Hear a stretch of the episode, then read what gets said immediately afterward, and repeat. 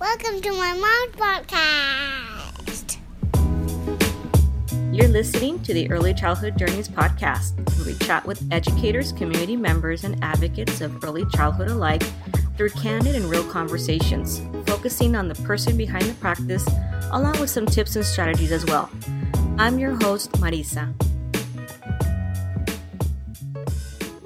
Hi, everybody. It's Marisa with another Early Childhood Journeys podcast. And today, my guest is Lark Son- Sontag. Did I say that right? Yes, you did. Thank you. Lark is a New York Metro Early Childhood Education Specialist, curriculum developer, speaker, children's advocate, and the author of the children's book, What Every Child Should Know on Sanctuary Press. She is committed to writing literature that showcases all children, creating an equitable world for neurodiverse children, and centering children in all discussions regarding economic justice. She's also the founder of We'll Start Small Collective, which works collaboratively with nonprofits, schools, and social justice groups to create curriculum and programming rooted in anti racism, critical race theory, and culturally relevant pedagogy. She's the publisher of Sweet Potato Pie, a children's literary journal, and one of my favorite resources on anti racism work in this field. Welcome, Lark. Thank you for coming. Thank, thank, you, for, for well, thank you for having me. Um, you know, I've also admired your work, and just because you know it's uh, you know you're always out there like pushing pushing the boundaries. Um, something that we really need in. I think so. Yeah, yeah, yeah. I mean, it's it's. Well, a, go ahead, go ahead. I'm sorry. no, no. I mean, you. So, just to give the listeners a little bit of background, I've been a longtime follower of um, Lark's website and her social media handles, just really because I think you're an amazing thought leader, and I know we've um, collected in the in the NAEYC like equity and diversity circles uh, with colleagues, but recently, you know, COVID, Black Lives Matter, this childcare crisis, I've just been feeling super frustrated, and I feel like. Um, you've been really vocal as well and i'm like we need to talk about some of these things like let's get you on the podcast because i'm definitely in the similar wavelength here of the frustration of what we're seeing in our industry and our field um, especially particularly with our childcare system you know our black and brown early childhood educators. So i know um, you have a lot of items you want to bring up and talk. We were doing we, we did some debriefing this week and hopefully we'll get to all of it for the listener and at the end i'm going to put in um, lark's website and you know the handles all of the goodies so that our listeners can follow follow you on your social media handles and connect with you as well. So where do you want to start lark? Well you know i i kind of want to start at the beginning not the beginning of my time really. And the thing is that it's not even really the beginning because you know for you know when when black people were enslaved in the united states we did a lot of the child care, but I'm going to go a little bit, I'm going to go past that. I'm going to talk about the 19th and 20th century. And I'm actually going to reference like an amazing report that I'm surprised no one references because it actually was, I think it was over, I forgot how old it was, but it's a, a older document. It's called Past Caring, A History of U.S. Preschool um, by Emily D. Cahan. Um, and she talks about how preschool in the 19th and earliest 20th century has two tiers. Early childhood, that is from the social welfare, welfare system that was driven to by desire to reduce the welfare payments with and they didn't care about the women they didn't care about the kids. It was just uh, idea of we need these working class women we need these black women, we need these brown women, we need them to go out there and take care of the various things that they need. So we need them to have childcare. So we need them to go out to work. So we have that kind of childcare. And then there was a preschool that was for middle class women.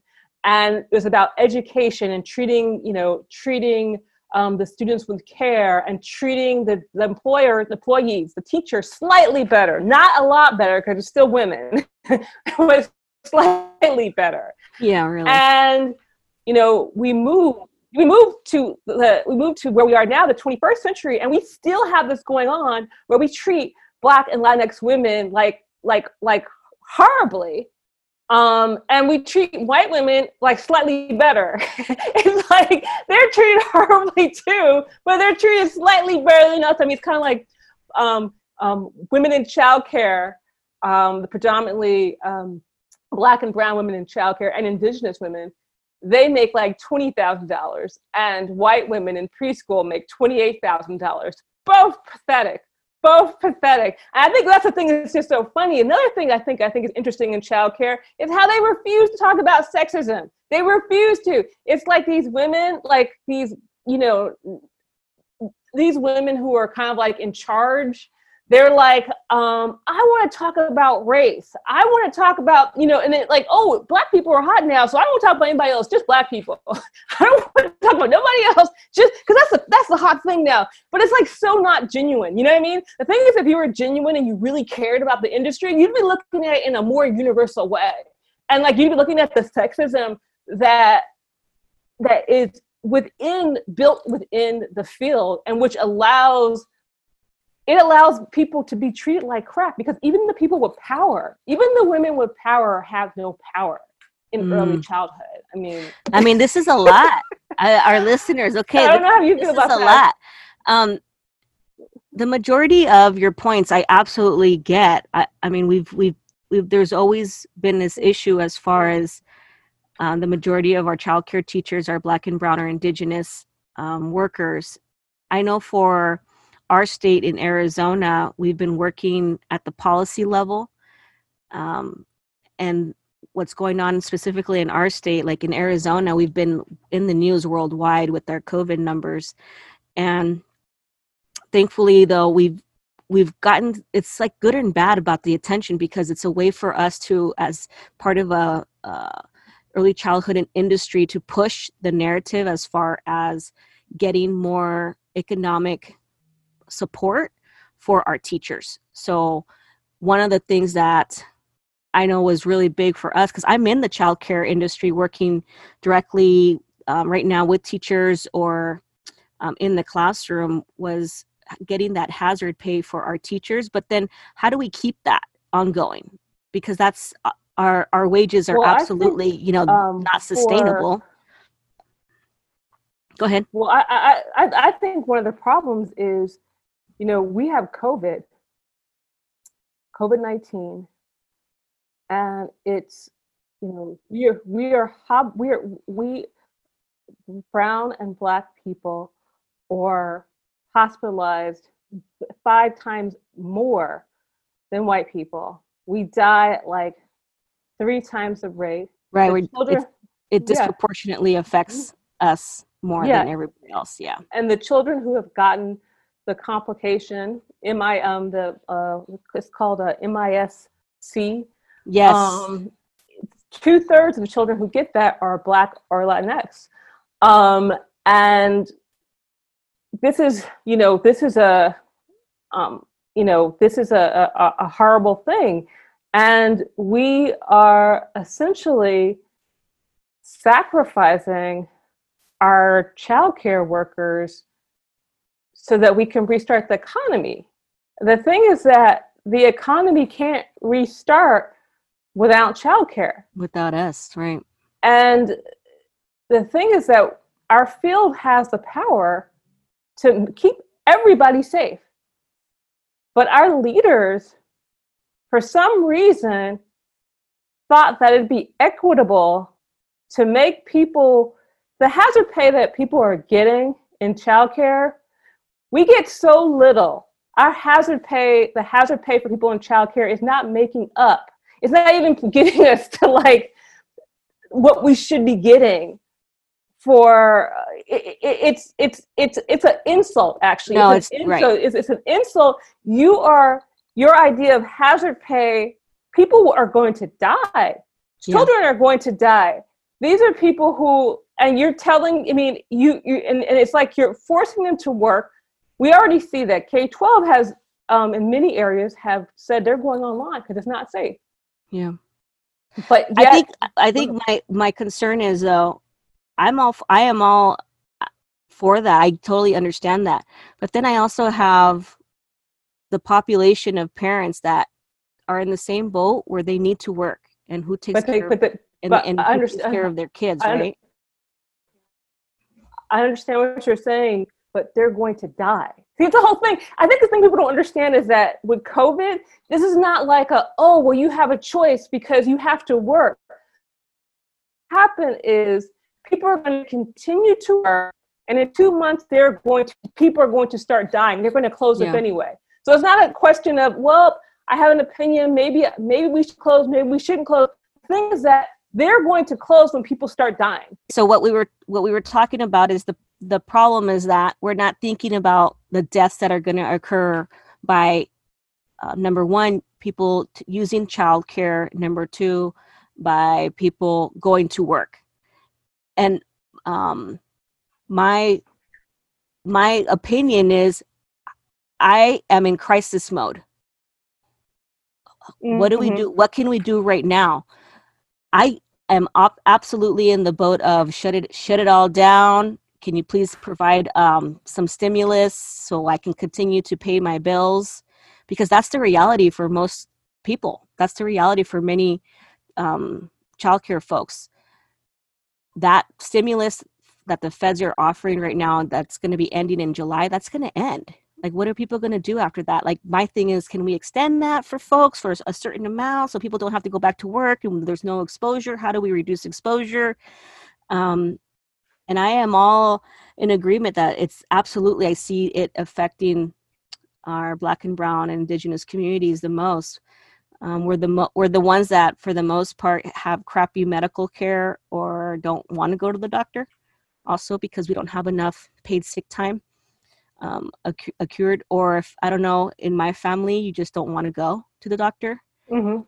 um, there's also that piece. So i am all in your in your corner with this i'm for me it's the reality of that crisis mode of i'm just trying to get through my I'm, that's how i'm thinking about No, it no, no. I, I mean, I totally, I totally understand. how do i get through my day what's You- the, you- what's the you- safe safest way i can do whatever i'm doing i'm so grateful that we for at least the teachers that i work with we are able to have enough ppe we don't have anybody coming into our centers we have small numbers um, you know we're able to provide some services for the actual first responders and medical professionals here that need the care.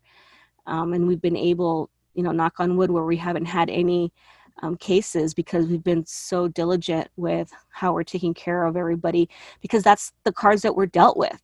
And in the and in conjunction with that we're also advocating for the wages part. We're advocating for this is a problem that has to be fixed long term like we're just band-aiding it right now we need to. I- think the thing is that for people, it needs to be an advoc- advocating for stipends for people to stay at home.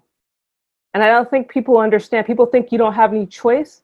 And I think people think people don't have choices because all of our top organizations have said you don't have a choice.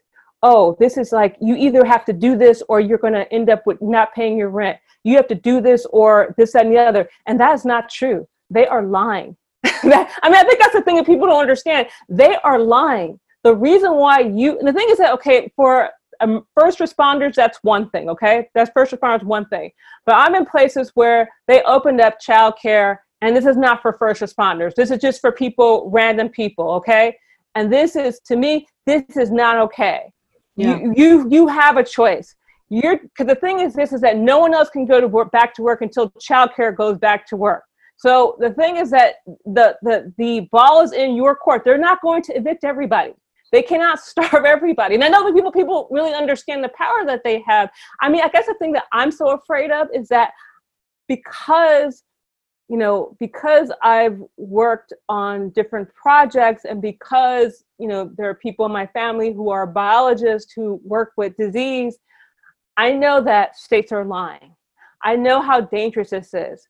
And let me explain how COVID works. And the thing is that, you know, you can look this up on the CDC. It is like hacking your password. Okay. So if you have a good immune system, COVID's like trying to guess your password on your computer, but it's, it's still that, it's your, your immune system. So every time you get exposed, you heighten the chance of it cracking it. And the thing is this people who have really strong immune systems, once COVID cracks it, they're done. Like, you know what I mean? It's like the people, like black people, brown people, we live farther away. We get exposed to this more. So it's, it's every time you get exposed, you notice how you see how those doctors, they get it and then they just die and they're like healthy. Like, why did that happen? Like, they think they were like fine. They had all the PP on or whatever, you know, they had all that on and then they just died. That's just going to happen to people in childcare because they're going to keep getting exposed to this. And eventually, around August, people are going to start dying. And I don't, and, and it's like if they had opened up schools, teachers would have started dying in October. And I'm trying to like explain to people like you really truly do not have a choice here. You're going to actually risk dying. And in regards to the MIS-C i told you, these it overwhelmingly impacts black and brown children. It even said that two thirds black and brown kids got this. And they got it not just for getting COVID, but being exposed to it. And the reason why that's happening is because their parents are essential workers. Yeah. So they're coming home and they're bringing that there. Yeah. I mean, the thing is, for, um, I know for Black people, the rate is 30,000 people have died. Oh, yeah. 30,000 people. And I mean, I, I, I'm, I'm, I'm truly afraid for childcare, and I'm angry. I'm angry that our leaders put out that narrative. Oh, well, if you don't save childcare and make them go to work, then childcare is not going to exist anymore. Number one. Oh, yeah. That that is. but I mean, it makes me afraid. Like, who are you following? Yeah, who, who, who are you? You, you you said you're not political. You say you're not a political organization. But who? Which which party? What political party says we need to go out there and work no matter what? Which party said that? Mm-hmm. So it makes me wonder which which side are you on? If this is what you're negotiating for people who make eleven dollars an hour, I'm sorry, I'm like going way. okay, yeah, let's bring it in. Let's bring, bring it in. in. Bring it in. Okay. Bring it in. Okay, I get it. I get yeah. it. I don't, and then that's one of the things. Um, and I know when the stuff that we talk about in my podcast, I, I'm very honest. I don't have the answers. This is just the platform to have these points and talking points and get yeah. the listener to to reflect and hopefully advocate that the next time that they see some of this rhetoric going on, that they stand up for our Black and Brown and Indigenous teachers. Um, and I've always said it that there is no workforce without us, without childcare. There is no economic growth without us. Um, and I and personally, I feel like we've been cast aside. I mean, in our state alone, I don't even want to go there. That's a whole nother podcast. We're just completely left out in the dark, seriously making it up as we go. It's just it's pathetic. So, okay, moving on. Okay, mm-hmm. so let's let's let's talk about some of the other points we were, we had debriefed on we can do this you know sexism and martyring women for the economy yeah. racism and martyring women for the economy where do you want to go I mean, we could essentially just go go to to that. And the thing is that we already talked about COVID. We already talked about that. Yes. But I would just say that you know, generally, women who are in childcare are treated horribly. Um, if you're like not if you, the thing is that if you have if you're lucky to have a job at a college or a state, you're treated yeah. a little bit a little bit better. Um, but for the most part, um, we are not treated well. Um, it's also viewed as black and brown women are the unprofessional part of the field. Oh, and that yes. the white women are the professional part of the field. And the thing is, as a person who is pretty well educated myself, and I mean, you've seen my writings, you've seen what I'm talking about. Uh, yes. I've been in early childhood education forever. They're not, yeah. they're, they're not smarter than us. I mean, it'd be different if they were, if you were smarter than us, they would have run the numbers for COVID, right? They right. would have run the numbers, but they didn't. Either they're ignorant or insincere. But this whole idea that unprofessional is just because of our ethnicity, and the thing is, that's what it is. Yeah. The, the, unprofessional part viewed in regards to us is because we are black and brown and because there is racism the institutional racism has gone through the field. And it's kind of like this idea that you can't, that we can't come up with ideas, we can't think of ideas. I mean, I'll even go to go ahead, go ahead.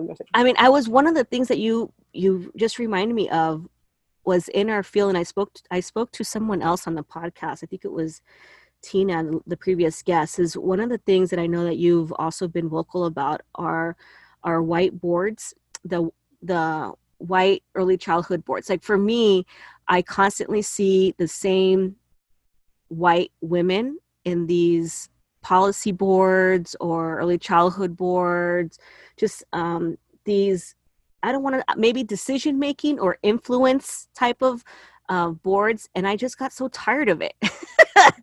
and Mm-hmm. one of the things that uh, we were talking about was for me, I just stopped. Um, I stopped caring really about those boards, and I just started to create my own table. Like I'm just not gonna bother if you want to invite me to that table or not Mhm. um, and just creating our our own table like for example having amplifying black and uh, uh, latinx voices on my podcast on my social media handles passing um, passing um, thought leaders like you information around uh, calling out any type of board or committee that is not representative or diverse especially um, early childhood conferences or um, panels. I now make it a really, really big point of making sure that it's representative, especially for me here in Arizona.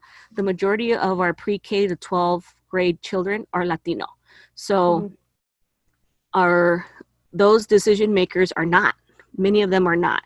And I just got tired of that um, especially here we have a, uh, also a, a big population of um, indigenous communities we have a, our navajo nation that's one that's the biggest so i know that you've been really vocal about that. Um, how can we build power and in a dignified manner? Um, i don't know if you want to speak I, to like that. to me, I have to say that I, yeah, I will, but I, I have to say that I'm, I'm, you know, I'm still kind of, kind of angry about, you know, quite a few things in regards to um, how we were treated. Um, I looked at that state of preschool report um, put out by oh yeah i NI saw that in NIEER, and they had nothing about race on it.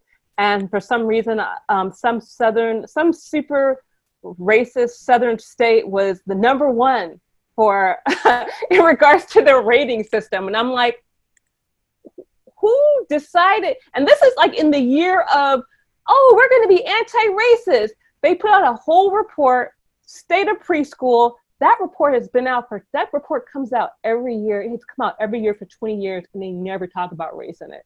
yeah They never. That's why I looked at. it. I was Yeah. like, let me look at the. Let me look at it from the year before and the year before. They never talk about race. And guess what? No one says anything. They talk all this talk about equity and anti-racism and all this stuff. They never talk about this. And I think that's really interesting. And also too, you do think do you think that they would have made the decision that they made in the last few months if they had respect for black and brown women? If we were all white women from Vassar, do you think they would have us going out there to die? I'm going to say no. I'm going to say no that they, they would not.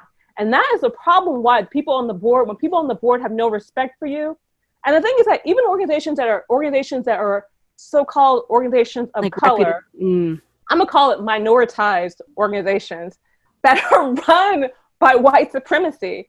I'm not gonna like say I'm not gonna name names, but I'll tell you something. Stuff like, oh, the achievement gap.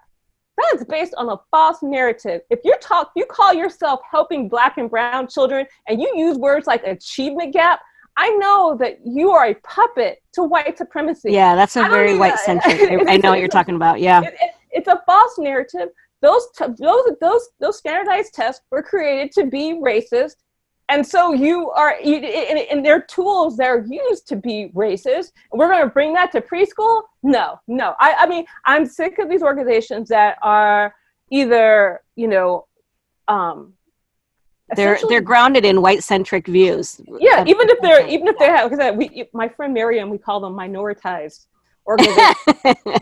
they're not like organizations of color. They just have people of color there, but it's like you might as well just be a white person because you, you're not doing anything differently than someone, you know. And I mean, I guess that's like how you know. I'm just kind of like I I I- I go by your politics yeah and in regards to things that you say, and I I guess now I'll, I'll tell you something. You'll start seeing people now saying you know, saying, "Oh yeah, well maybe we should care about people in childcare." But notice this: I said it first. No one else said anything. Mm-hmm. No one else said anything. But they'll say it now because they want to know why they want to say it now because they want to to to lead. The, they always want to um, to run the narrative. That's the whole well, thing. Because it's trendy now. And I've said yeah. this. I've been very vocal. I'm like, I, we've been doing anti-racism work and talking about equity well long before it was trendy. Um, it was always uncomfortable and you know welcome i guess. You know there's a part of me that gets a little resentful but at the same time after speaking with some colleagues like okay well let's get them on board. Let's make sure they understand um, what we want so that they're not creating that narrative but that's that's the whole problem. That's yeah. that's the only reason they want to be involved in conversation, so they can run the conversation. And I mean, that's you know one of my ideas. I'm like, you know, we need to start our own organization. Mm-hmm. Um, you know, in, in all of the urban centers, whether it Los Angeles, whether it be New York, um, whether it be Chicago, um, we are essentially the majority. I mean, the, the only, the only, reason, the only reason that they run anything is because of the South, where they oppressed Black people so badly that they are everywhere. But we don't need them. I mean, I think that's the thing in this uh, in this new world. Look at you! You got this nice microphone. We don't need them. I mean, we can, you know, I mean, how hard is it to start a membership organization? How hard is it to start a nonprofit? How hard? I mean, I know, I, I am all for that. One of the things, though, that I think just because I know that work is, is equally as hard, I, uh, my friend Carla and I, who's going to be on the podcast this week as well, um, mm-hmm. who's also a woman of color. She's she's uh, for Puerto Rico, and we've talked about competition is out, collaboration is key. Like we are on a mission to collaborate and cross post and amplify, um, you know, BIPOC um, thought leaders in our respective fields because, no, yeah. you know, because um, we've thought about that too. You know, let's just start something of, of our own. I'm like, well, if we already have kind of our own network, let's just cross, you know, let's collaborate. And that's where for me that's why I've been intentionally trying to look for more folks to collaborate and how can I amplify your voice. Um, we're on the same page as far as you know in general with early childhood with anti-racism work. Well, I'm I'm I'm done with the I'm done with the Highlanders. See, I call these people. There's the people who call, call them Highlanders. They're like they're like the people of color that white people go to. They're the go-to people yes, of color. I call them Highlander. I can only be one. There can only be one. So they block everybody else. Like they're kind of like, I want there to be more black and brown people there. I'm like, well, why is your face always there all the time? Like, why? I mean, so I'm just like this. We're done. We're done. We just start our own thing. Like my, like I have, like my book that I have. Um, um, my publisher, Sanctuary Press. She's um, she's Puerto Rican, and we I work with her mm-hmm. and mm-hmm. we work with other people of color and we like amplify each other. We don't have to we don't need like I don't you know I don't need you. Like I mean that's the whole thing. It's like, you know, I I I even said that. I said I am I am only this this year. I'm like I'm only going on people of color podcast. I am because I'm sick of it. I'm sick of these people. I'm sick of not like just like just general white people, but I'm saying I'm sick of having to explain. I'm sick of being not centered. I'm sick right. of them being centered. I mean, I know we're talking about them, but the thing is that we're we're trying to build something and build something outside of this of you the know. trendy generic what's the, the, status quo and i want to make sure uh, you know one of the things i want to i guess for me is it's this isn't a white person or white whatever it's not this isn't a personal thing this is yeah. just a white centric establishment um that we're trying to break through I always I always want to make sure and the folks that are listening that that t- can twist it. I mean, Lark and I were just saying like her husband's white, my husband's white. yeah. I'm like this isn't personal. This is about the this is about the system yeah. and how messed up it is. Um, and how it's been grounded in very white centric uh, views and um, oppression and um, there there is a place like for for example, for me as a woman of color podcaster, do you know how many white podcasting guys are I mean, there's a there's a ton of shows that show another podcaster. There's a lot of them, but there wasn't that many um, for me when I first started this. I'm like, gosh, you know, I have a lot to say in my in this field, but who do I who who can I connect with that can help me from that perspective and that understands a woman of color and you know where I'm coming from and who can give me some some more reach. And I reached out and started following some women of color podcasters. Um, so I want to make sure it's just to straighten out that it's not. It's, I'm not. We're not bashing personal people. We are absolutely calling out the white centric oppressive ways that certain things have been laid out. And instead of being asked to that table, we're creating our own table and we're creating our own space and and amplifying um, black and brown indigenous voices especially when it comes to the early childhood sector at least for me lark well no no no no no i mean i mean i'm definitely you know that's that's definitely you know my idea my idea is you know we need to you know get rid of like white nationalism yeah and white supremacy in regards to i guess the thing is that and i, I keep going back to it and i guess because i'm like if you cared about us why are you trying to kill us like, mm-hmm. I mean, I'm, I'm actually really angry. And I don't mm-hmm. think, um, you know, I've been getting more and more angry as time has been going on, especially now that, you know, my friends in K 12, their unions, especially in Los Angeles and yes. New York, they have gotten it so that they're going to be online. And I said, you know, I am very happy for you. And the thing is that I'm, you know, I am, you know, I I, I work at a, a high. Birth to five gets forgotten. Yeah. I work. I work. At, yeah, yeah. I, I work at a college, but I'll tell you something. I'm like, who do you think is going to do the childcare since schools are closed? And I said, who do you think is going to do that? It's going to be like black and brown women. Do you you know that, right? You do know that's going to happen, right? And so, what are we going to do with them? It's going to be like, oh, we're going to let them just go out there and just, you know, if we think it's unsafe for us in K, K through 12, then what about them? And I, I'm I'm I'm upset that, yeah. It, that no one they're really advocating for them. But you know what? It's so hard to advocate for in early childhood because number one, so few of us have any power. So many of us make so little money. Even people mm-hmm. who are like the head of organizations. Oh no, they're, yeah, they're, they're they're still they're still not paid anything. Mm-hmm. Like the, our our top top organization, the heads make nothing. Mm-hmm. They did they don't even have enough power to be like no, tell business no because they don't have any money. Give these women stipends so that some of them can stay home, if not all of them. Like I understand for the first. Yes, absolutely. They, need to get need to get really for, for first responders. They need to get some real money, like real money, because the first responder. Well, How much are they making? They should be making. Oh, yeah, if they, they, if you if you're a doctor or you're a fire mm-hmm, person, mm-hmm. how much nurses, are you yep. making? How much are they making? Those women should be making comparable wages because they can't go to work without them. And I think yeah. that should be something that's pushed too. Like I felt like when I looked at that plan for the um, early childhood, I'm like, this is all going to the businesses. This is not going to the women. And that's what it made How me like go directly to the to the teachers. Yeah. Yeah, exactly. So tell me, okay, what are what's something that the listener can do tomorrow or next week? I always like to leave with some actionable items like i don't want you i don't want us to be that bummed because there's a lot of crappy stuff going on right now.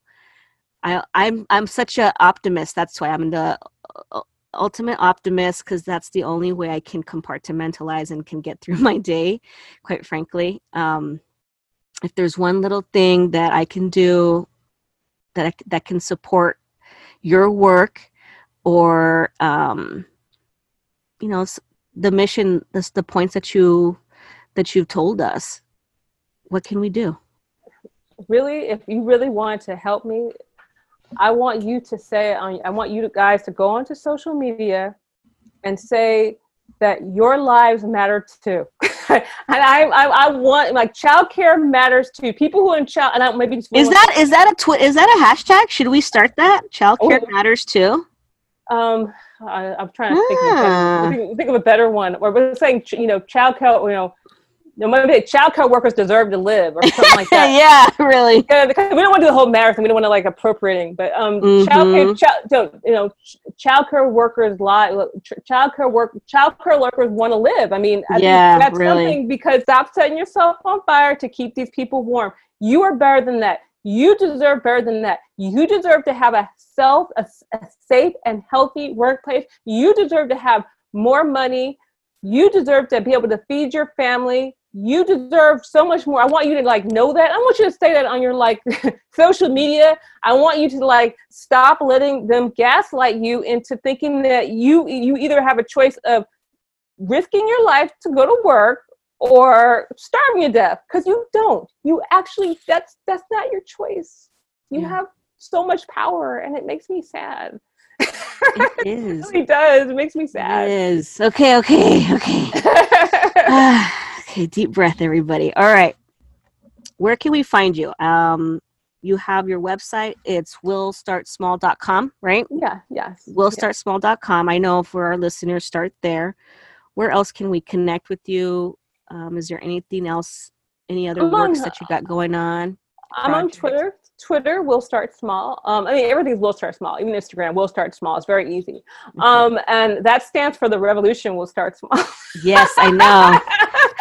I was, I it used to be equity, but I was like, equity has been equity has been weaponized. I'm not using that anymore. That's why I got rid of equity preschool because I felt like had been weaponized. And I'm like, no, you, you're trying to use that to like make people kill themselves. So I'm not going to do that. I'm, I'm going Mm, revolution will start small, um, but it's just will start small because I, you know, and people don't know what that means. I love it. I, I, rem- I remember that story when you when you changed it. I was like, that's a really great idea. I love that. We'll But I have small. a book that's coming out in August. Um, Okay.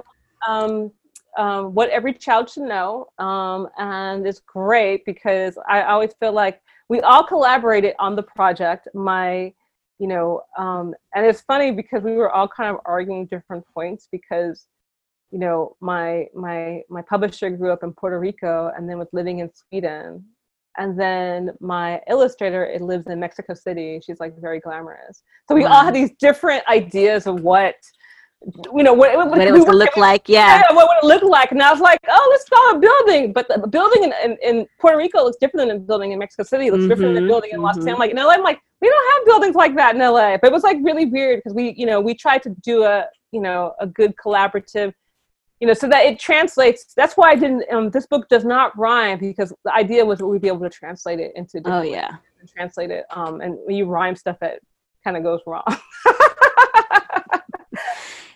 Any upcoming events or virtual things that you're going to be on, or or just post them so we can follow you? yeah, I'll just, I'll just post them. I'll just- social support your work. Um, wow, I mean, there's so many things we've that we've covered, and my brain is going a thousand miles a minute.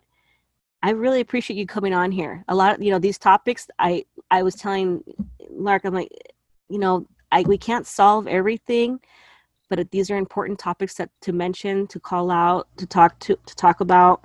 Yeah. um, they're upsetting it's frustrating and i know everybody right now is a little more heightened than usual but we we can't stop this fight. Like we have to take advantage of our time right now and advocate for our teachers even more so. Yeah, definitely, definitely advocate for teachers, advocate for students, you know, advocating for, you know, true like anti-racism curriculum, critical race theory, not, um, you know, respecting people's languages. well thank you so much lark i really appreciate you coming on Okay, thank you. Thank you so much. I'll see you soon.